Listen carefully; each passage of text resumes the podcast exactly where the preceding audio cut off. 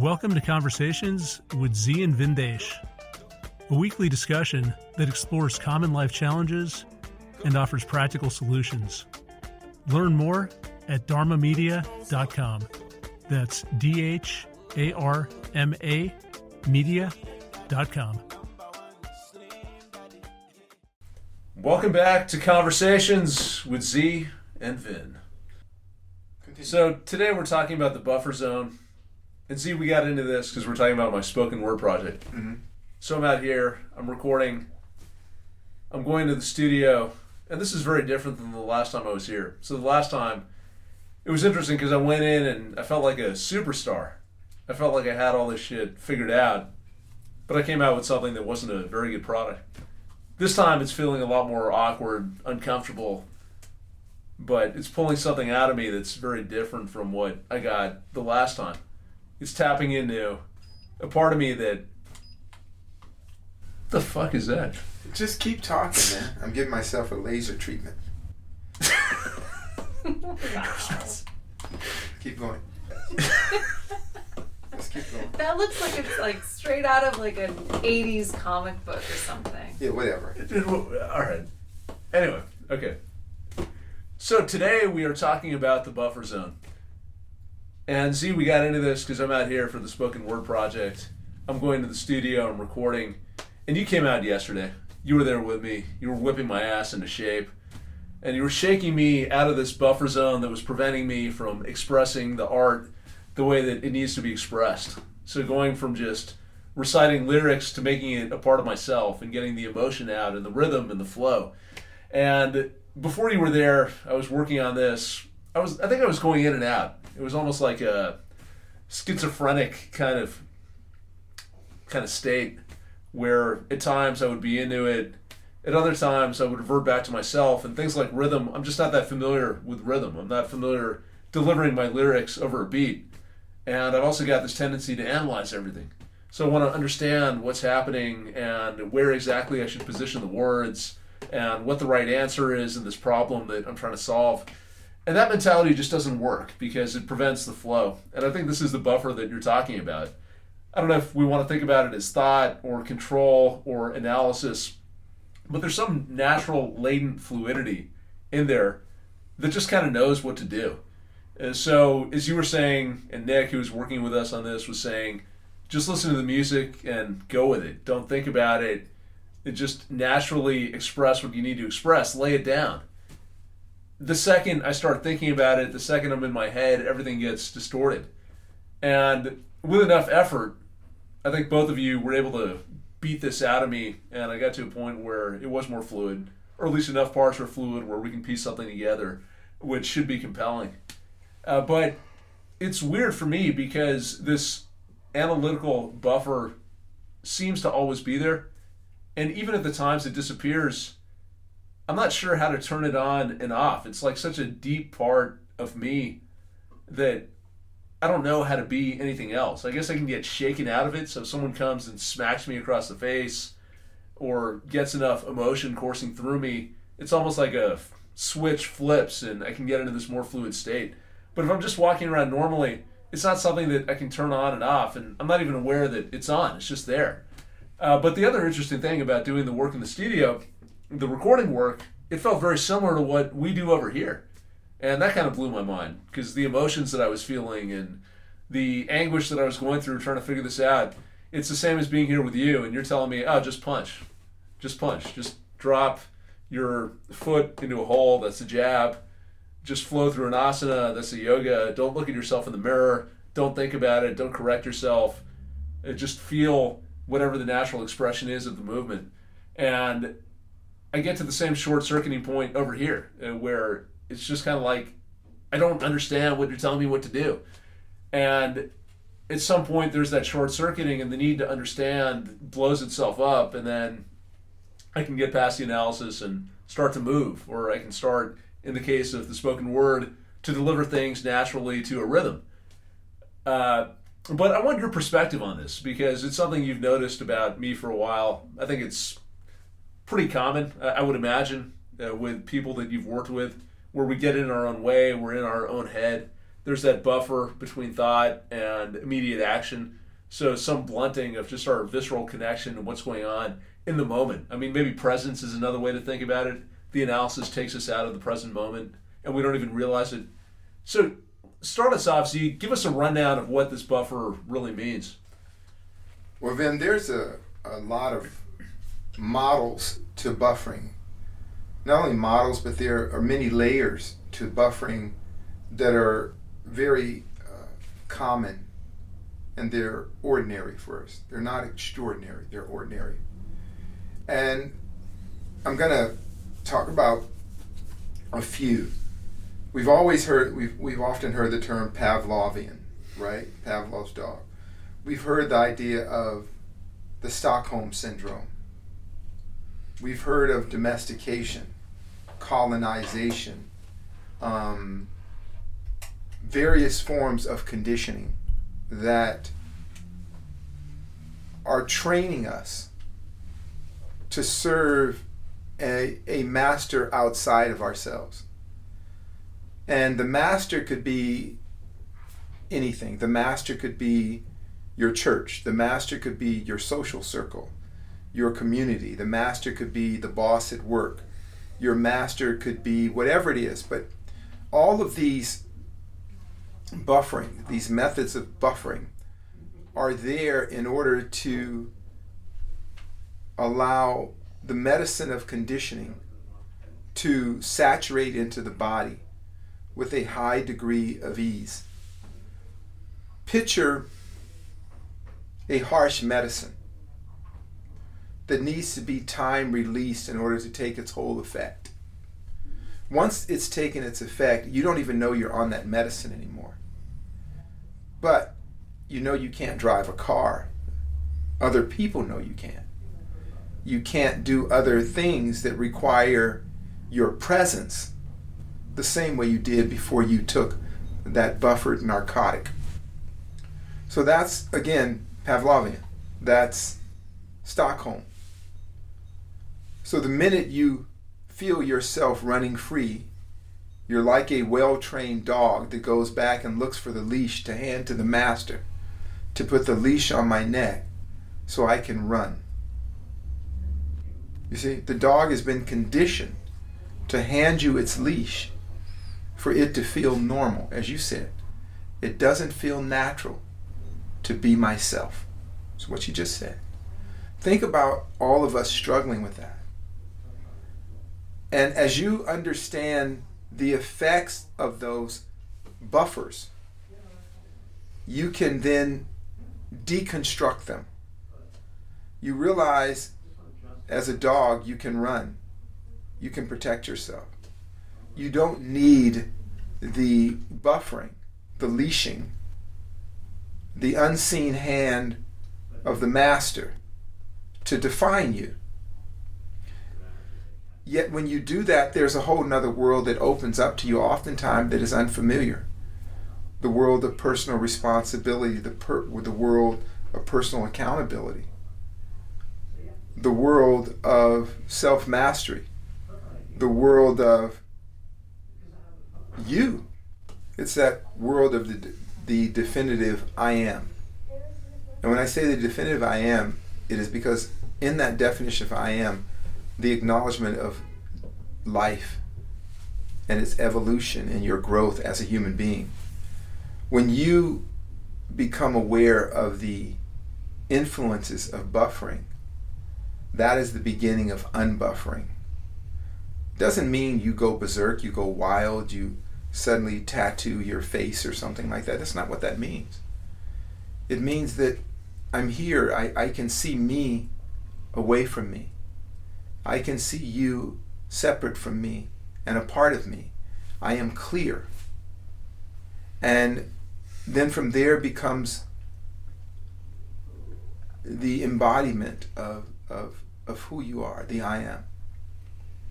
So these buffers are there to allow us to navigate community, the various layers of community, as I said, your church, your family, your view of society, your social place in that society, the buy in to the idea of a hierarchy of society, the, the totem of society, how we buy into that.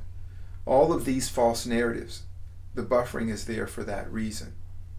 The buffering is also there for you to understand your place in nature, those inhibitions, why we are slow to venture into unknown water, why we are not necessarily fearful but reluctant to go into the forest without having a map. Even though the map may be incorrect, it's a reference. It's our security blanket. The buffering has told you that the potential of danger is high. But it's not absolute. But by knowing the buffering, we can start to deconstruct it so we can explore the I am. You are talented and gifted at your ciphering, your writing, and your spoken word. And every time you think about it, it betrays you. Your flow is no longer there. Because there is a physiological phenomena associated with thinking. The motor neuronal production in the body moves throughout the nervous system at a certain speed. That electric current moves through the body and turns into motor neuronal packaging. It, it, it happens just like electricity moves at the speed of light, but the quantizing of that minute current equals about 120 to 160 miles an hour before we act. That's why if you think about dancing, you're off beat. If you just dance, you're on beat. If you act on the, uh, a response, for example, if you take time to think about a car accident, you're going to be in a car accident. If you simply guide the car, you can avoid an accident. A baseball player throws a fast pitch at a batter, he swings the bat. If he thinks about swinging the bat, it's always already gone into the catcher's mitt. You see? So that buffering has its place in terms of being a whole being and and uh, looking at a higher life potential to mitigate suffering. One would want to steward and manage that buffering. When can I take it away and when can I add it? We all have been domesticated, colonized, Stockholmed, some way or another. But the therapy for that is the realization of what happened to you. Why did that take place? And does it now serve you? When does it no longer serve you? Again, we, for the sake of mitigating our suffering, you have to know when it doesn't serve you. When you're doing your art, whatever else you're doing, or whatever else you're connected to outside of that doesn't serve your art. Your art was born of the cosmos, something that was gifted to you by the universe. Like many of us have unique and even extraordinary abilities or gifts that may not be bring us great notoriety, but they give us life. They give us that glow that makes life worth living. And the thing that we can share with each person is that varied spectrum of ourselves, that individuality,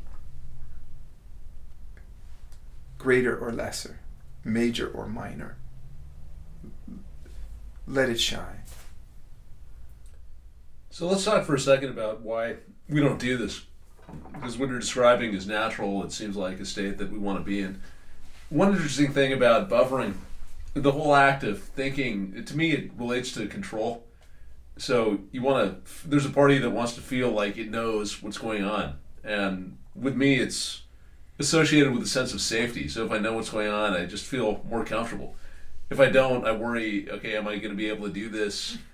I'm going to screw things up if I don't understand it, I, can't function, I can't proceed. And the irony is that most of what we do, we do without conscious thought. And when you try to think about it, you screw it up. So that perception of safety is 100% incorrect. It's inverted. Not thinking about it gives you the proper outcome. Whereas thinking about it, even though it makes you feel safe, leads to something uh, that's worse than what you want. And I was reading this book, see, it was about the way that we think and the way the brain is wired. I thought this was pretty interesting. The guy gave an example of driving a car. And he said, okay, just do a quick experiment right now, put the book down, close your eyes, think about driving a car and changing lanes. So you got your hands on the steering wheel, go through the actions, and then after you're done with that, read the next paragraph in the book. So you go through those actions, and let's say you're signaling to make a to change lanes, and you're make you're uh, going one lane to the right. So what do you do? Well, you got your hands on the wheel, you turn it to the right, and then you come back to the center. And that's what I did. Apparently, that's what most people do when they go through that experiment. But that's actually not what we do in reality. So if you do that, you've turned the car at an angle to your original direction.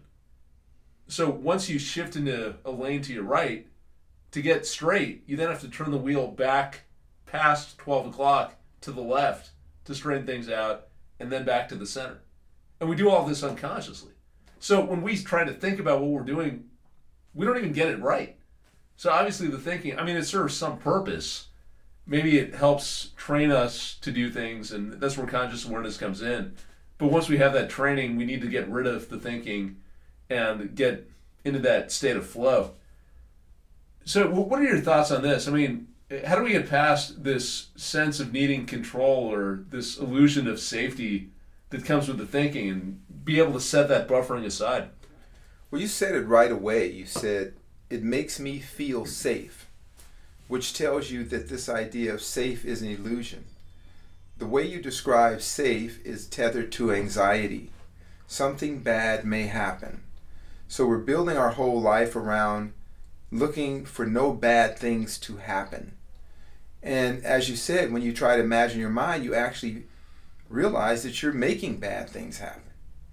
If you drive the car the way you imagined yourself doing it, you would kill everybody on the right side of the street, be carted away to prison, and truly would not be safe.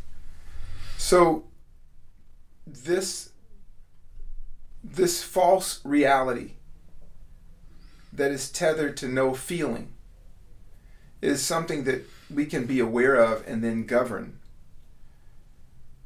How many times a day do people make judgment based on, I hope bad things don't happen? How many times a day are you anticipating a dreadful, ominous thing affecting your life in five years? Some people's whole life is built on that we saw recently in the public theater people attacking um, the uh, the Washington this big attack.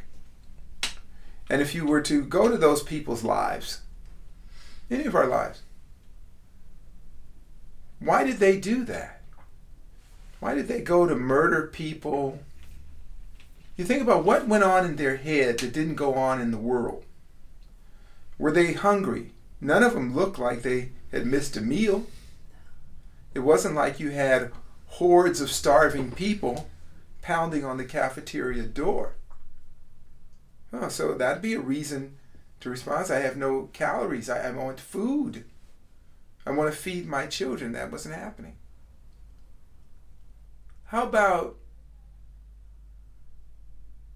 my homes are going to be taken? Well, they all look well sheltered. Well, maybe, well, maybe they were lacking in clothing. I didn't see a lot of naked people, nor many people you would want to see naked, uh, beating down and, and, and trying to murder people. What they perceived was that their safety was threatened. You see how easy that can happen? By hearing certain words, painting certain pictures in your mind, looking at a vision of a future that is very bleak. But there's nothing in your life experience that supports that picture? Nothing other than what you heard. And in order to hear that, you have to listen to it.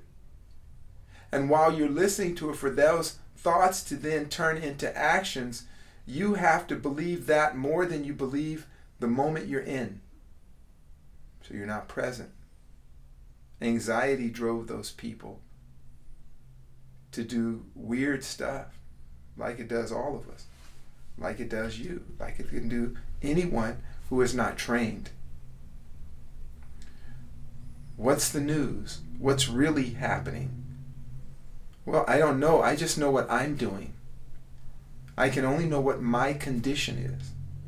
I can only manage a handful of things that are in front of me. That's all any of us can do.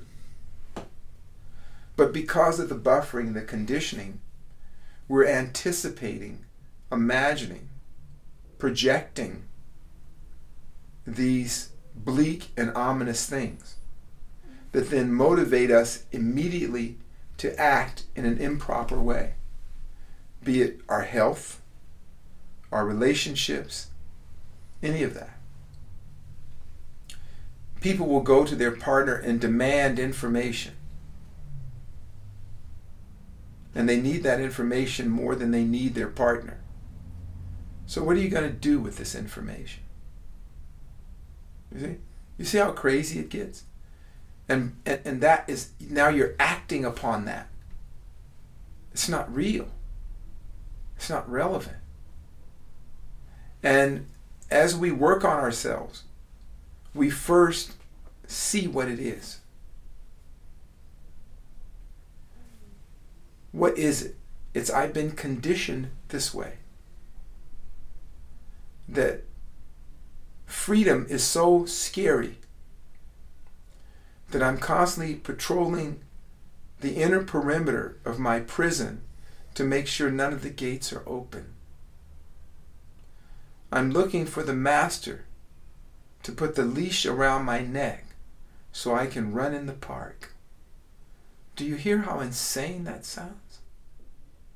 I'm waiting for leaders who don't know me, have no nothing to do with my daily life, to tell me what to do. Right? You saw in the news, people were saying the president told me. Well, I don't know who they are. I've never had a personal relationship with this person. They wouldn't know me from the man in the moon. Why would I do what they say? Now, if they showed up at my door with a gun and said, move over to the left, I'd move over to the left. And they said, okay, move a little bit back to the center. I said, okay, I'll move back to the center because you have a gun on me.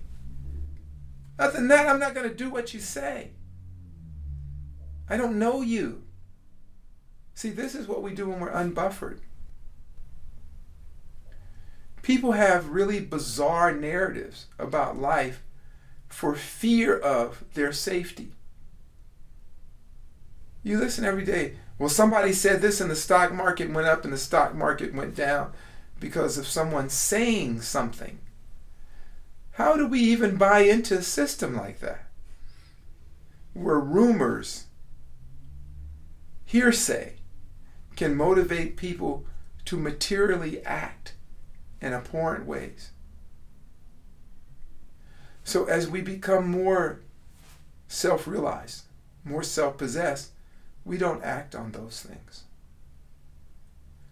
When you have a talent, ability, or gift, just let it shine. Then you say, well, what if people don't like me? Well, they won't like you, not like you, love you, not love you, based on anything you're doing.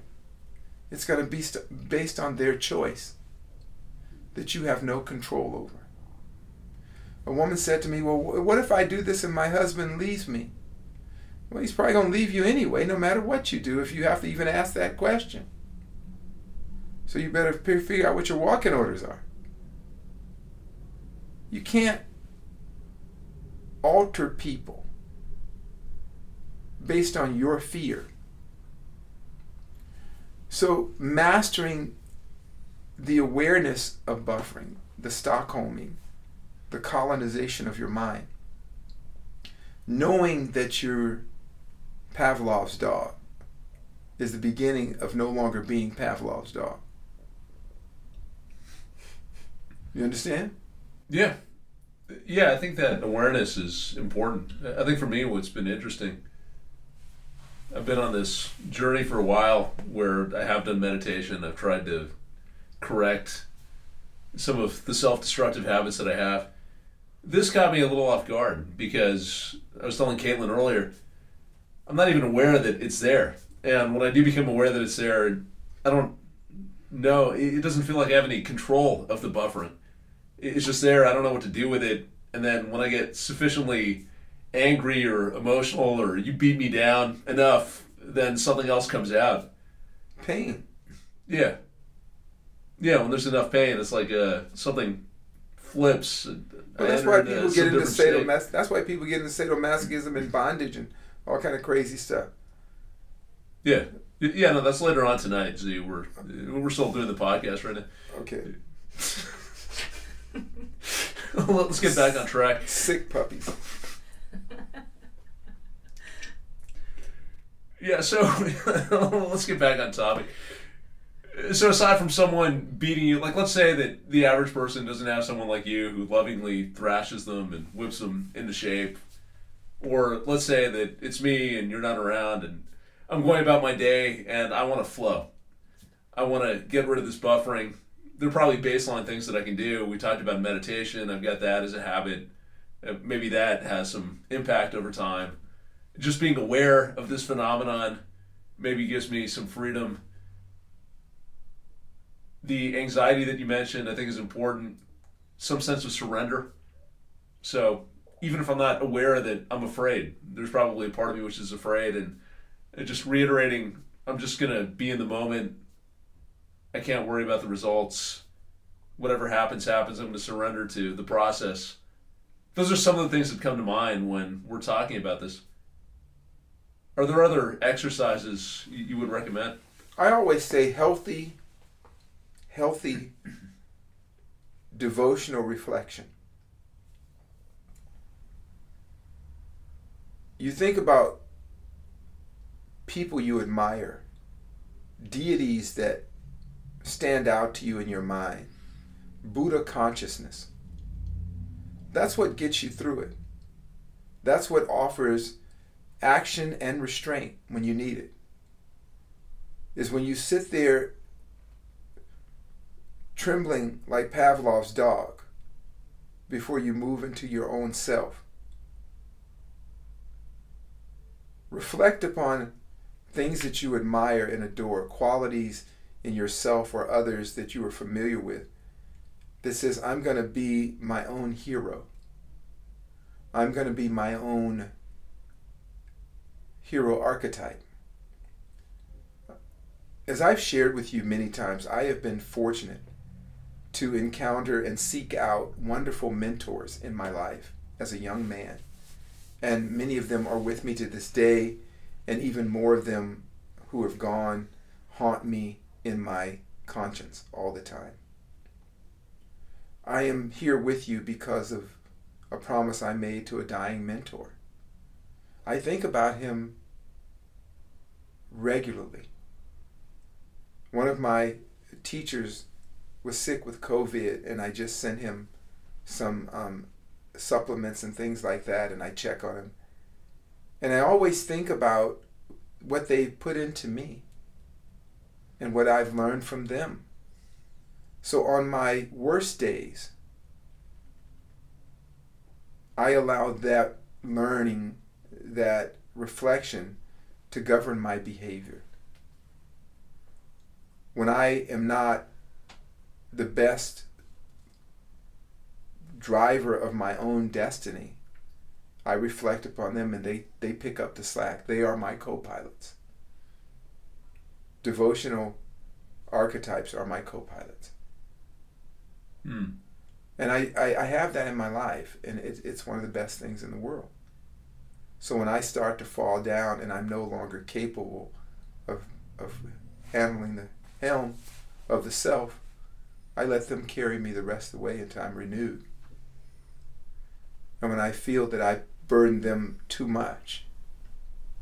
It awakens me into a, a style of servitude to those higher ideas that they have bestowed upon me. When you were in the studio and you would get stuck, it was just your ego. There's no one here that you owe anything to. There's no one here for you to impress or to be judged by.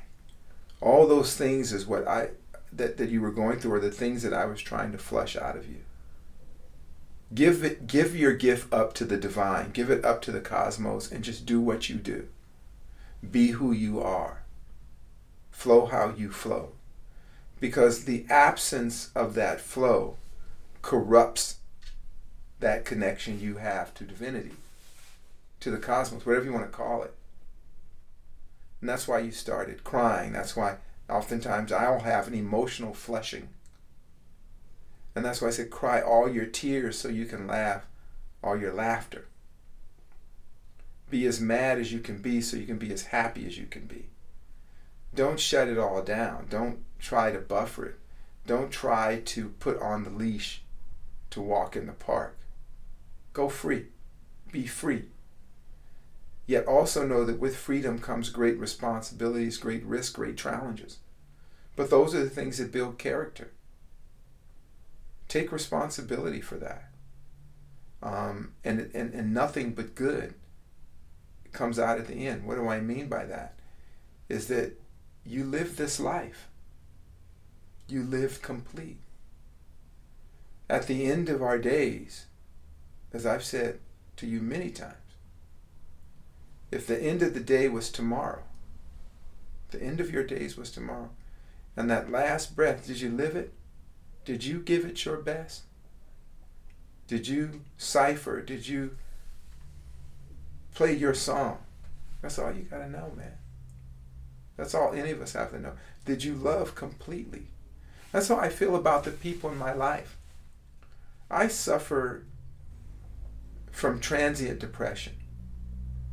I call that transient. It comes and goes, like most people.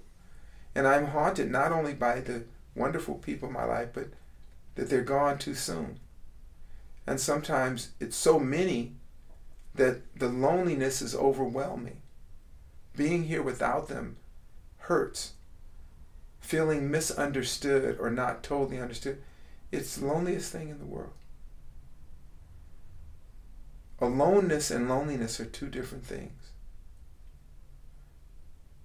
Some can deal with loneliness, but aloneness is the one. You can be isolated in a way, but to know that there are those you're connected to when you come out of the forest can motivate you to get through the forest no matter how deep and dense it is. So, what I do is I surrender. I don't go back into the shielding, the buffering. I just open my heart to everyone. And I can do that because I don't fear anyone. Everything I've ever had has been taken and I've clawed it back 10 times in this lifetime. What you going to take from me? Because I got it all. I see it in the faces of the people that I'm around all the time, Vin. So much love. So much love. And it's a good love, it's a sweet love. It doesn't require or take from you, it isn't transactional. You know, when I, like when Caitlin was going through her stuff, I, I told her, whatever you need, whatever you, I didn't do that for Caitlin. I did that for me. Because it feels good. I told you about my cousin who just turned 55. I remember her mother being pregnant with her and having this tiny, beautiful baby girl. I remember her first words, and she thought I was a giant. She thought I was a huge boy, man. And she looked up to me, and I admired her looking up to me. Probably one of the first people I remember looking up to me. And I felt like I was on top of the world. And she wanted a doll. Came out in the 60s called a Thumbelina doll. And she couldn't say Thumbelina, she said Dandalina. It's her first word. I said, I'm gonna get you that doll. Damn it, last yesterday, a few days ago, I got her that doll and I'm gonna send it to her. I do that for me. She may benefit and may love it, but I can only speak for me. When I see you succeeding at expressing yourself, I'm good. We got Caitlin right back here doing her thing. I'm good. No buffer. Nobody's got a hold on me. I'm not colonized. I'm not domesticated. I'm not on anybody's fucking leash. I'm doing that for me. I get to be free. Because whatever you took, I got it back. Whatever I lost, I gained it. So if tonight is my night, this was a hell of a ride, baby. That's free. So as we go forward, pierce the veil. Pierce through the veil. Own yourself.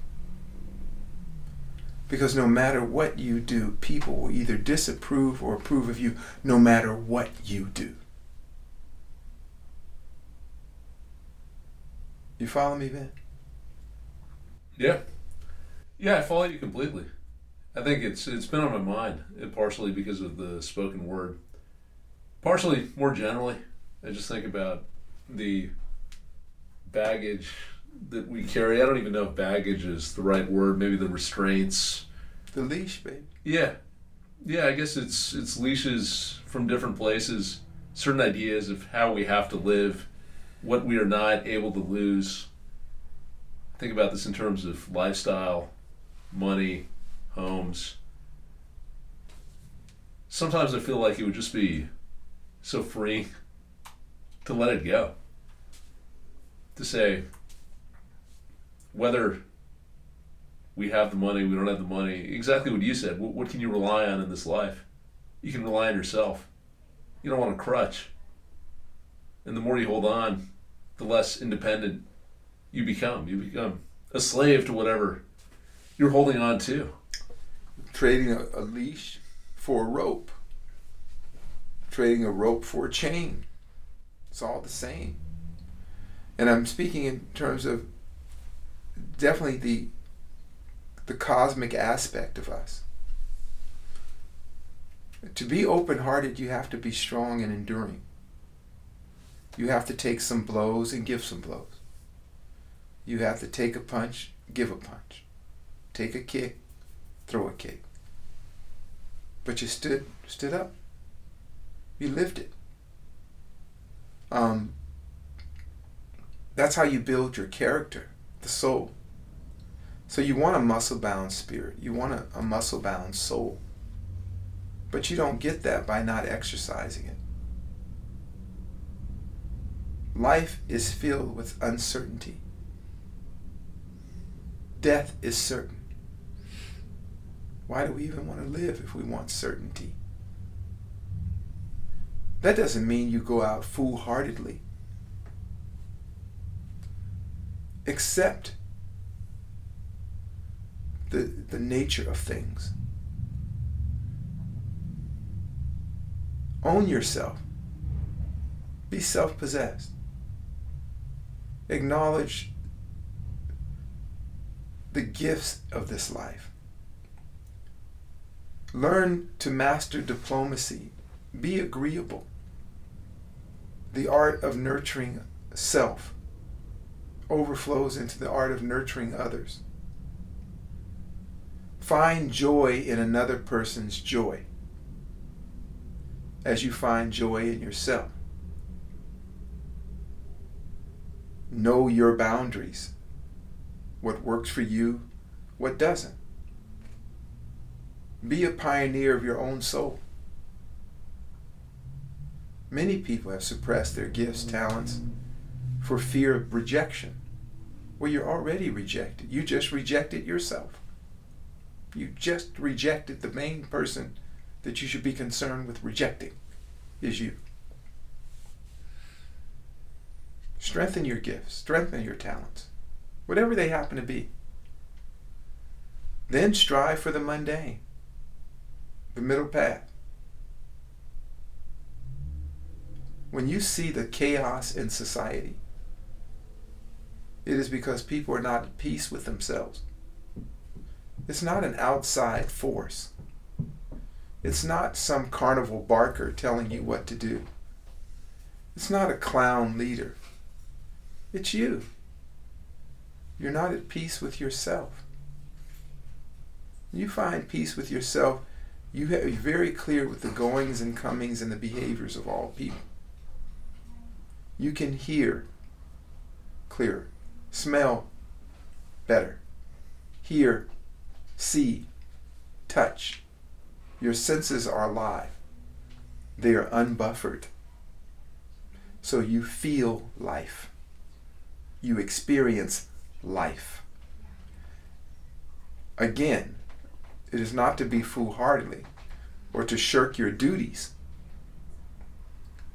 Contrary, it is to be more present in your duties. You follow me? This concept of fear, I think, is so important. And the fear is tied into control. And I think that there's a narrative that governs our life, which is complete aversion to risk. And maybe people don't think about it in terms of risk, but I think it's just another way of expressing the sentiment that we have, which is we have to know what's happening. We have to know what's coming next. We can't bear the uncertainty of being at a juncture and not knowing whether we're going to go to the left or the right. And I think that's what I've grown up with. That's probably what is causing a lot of this buffering. I guess I'm seeing it, and, maybe surrender is the right way. I mean, maybe that's the best antidote to this to just say, the hell with it. I'll go with life. I'll surrender to life. I'll go in whatever direction it takes me. We're going to go with life anyway. It's like a riptide pulling you under. This is Mhm. life. You can fight it. Yeah. You can create the illusion that you're doing all these things. And life takes us anyway. So you can flow and enjoy it more, or you can fight the current and get dragged into it any damn way. They always say if a riptide gets you, do what? Go with it. Oh yeah. Also, and go horizontal. Go with it. Yeah. Caitlin, don't mess it up. Okay, I'm I don't know who you've been talking to. I don't even uh-huh. think you know how to swim. I'm a very good swimmer, and I grew up near Lake Michigan, and where the riptides are very gnarly. And the pollution is worse than that. Shouldn't be in that lake anyway. I'm fine now. Are you? No, no, I don't. I'm You're not. a I have cancer cancer. survivor now. Yeah, she's got some algae growing on her back. Yeah, other than that, creature from the Black Lagoon. Anything else, folks? Well, Caitlin, you had a question. I wanted to know um, what your thoughts were about flow state. Well, real simple. Um, if you think about the ideas in traditional medicine, flow equals homeostasis. We talked about that the other day in acupuncture. Mm-hmm. The lack of flow means disease. Dis-ease means not at ease. Ease means in flow, in constant flow transition. Isn't that interesting? Disease means not at ease. So the flow state is about being at ease mentally, physically, emotional, socially. A person who is not diseased can flow through society, adapt, move through, maneuver. Isn't that interesting? A person that is healthy can flow through the seasons of change in the body.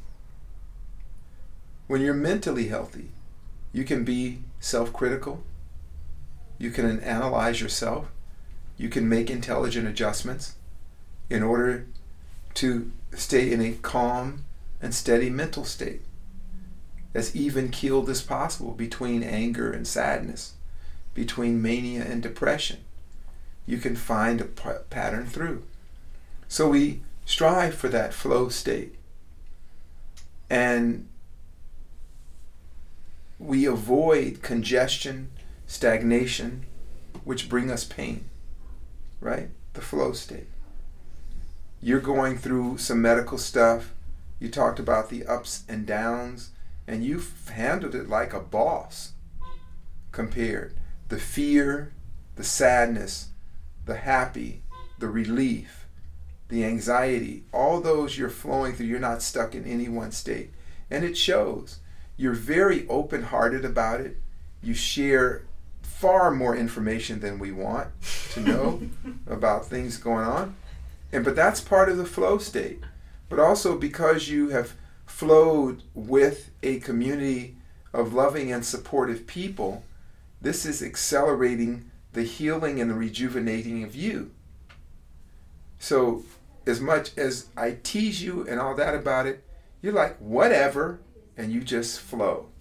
I was eating my lunch today and she was describing, you know, different types of bowel problems she was having because of it. And I just kept eating my um, veggie sushi and ginger and something that looked like boo boo she had brought me. And she's describing, I'm just for a moment, I went, oh. But Caitlin was like, dude, so what? That's the flow state. But again, that flow state existed in the in the biome of a healthy environment you had set up anyway. You see? So if we cover all our bases, and that goes back then as you're working, you're surrounding yourself with supportive people. That was my big concern, wasn't it? Yeah, yeah, that was. Because I knew you would go through this. Hmm. So for all of us to be in what Caitlin calls the flow state, there are macro vectors and micro vectors to that. Don't be around people you can't flow with. If you can't share with them the rough stuff, don't share with them the easy stuff. You understand? Yeah.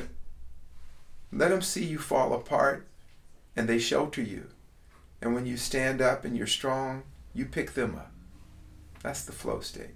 I'm glad you brought that up, Caitlin. Thank you. All right. Well, good. I think that's a good discussion on the buffering. I think it's helped me. This concept of surrender that we talked about. I really like this idea of surrounding yourself by people who are supportive, being open hearted with them. Because you're right. If you're not expressing the good and the bad, you're again suppressing, you're again in that buffering zone. And so you can't get past that to the place where whatever you want to express is going to come out. So I think what we can take away from this, at least what I can take away, and maybe the audience will benefit. Maybe people have had the same experience that I've had. And what I'm taking away is just having an awareness of the buffering. Like most of the things we talk about, awareness is the first step in this. An awareness of the conditioning. For me, it's very deep. It's not something I'm generally aware of. It's not something that I even put labels on like fear. I, I don't feel like I walk around in a fearful state, but but I must. And So just being more aware of that for me is important.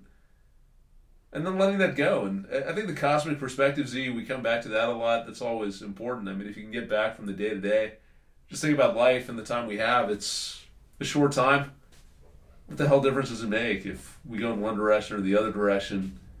If we get exactly what we want, at what cost? At the cost of anxiety, at the cost of being in a cage and never feeling like we're free it's a comparatively small price to pay. Get rid of that band aid, that feeling of safety, which is an illusion anyway, and then open yourself up, and life becomes a lot more interesting. And you hit it, Vin. I think about with the buffering that people have, the domestication, it can guide you into a maddening place. I, I, hear these discussions people have, and they talk about politicians that they say, "Oh, history will look down upon you." Do you know they don't care? they don't. They're right here, right now. They are feral, rabid dogs that consume and consume. They don't care what history says about. So get that out of your buffered, colonized, socialized, Pavloved mind that they give a damn about history. History is his story.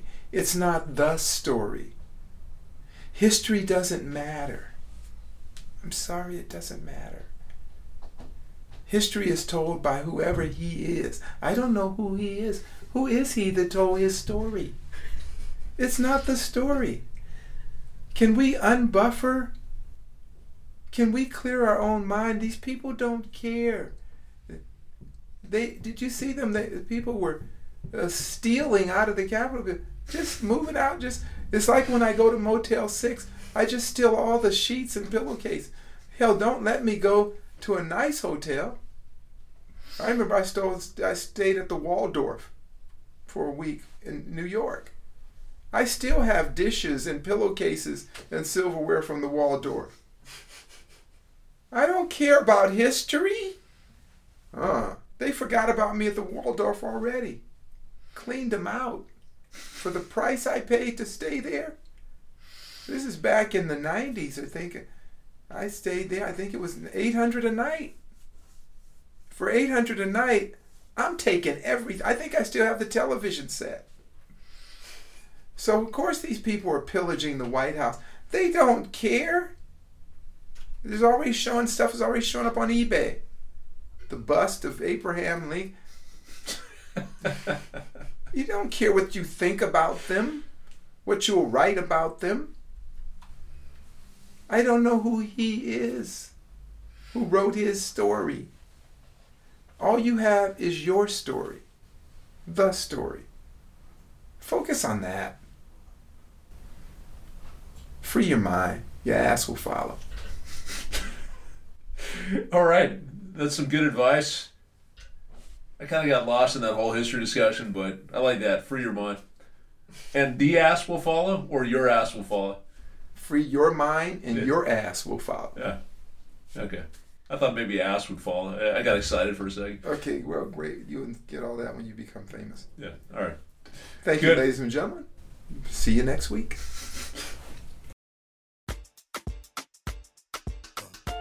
If you enjoyed the show, please consider leaving us a review on Podbean, iTunes, or your favorite podcasting app.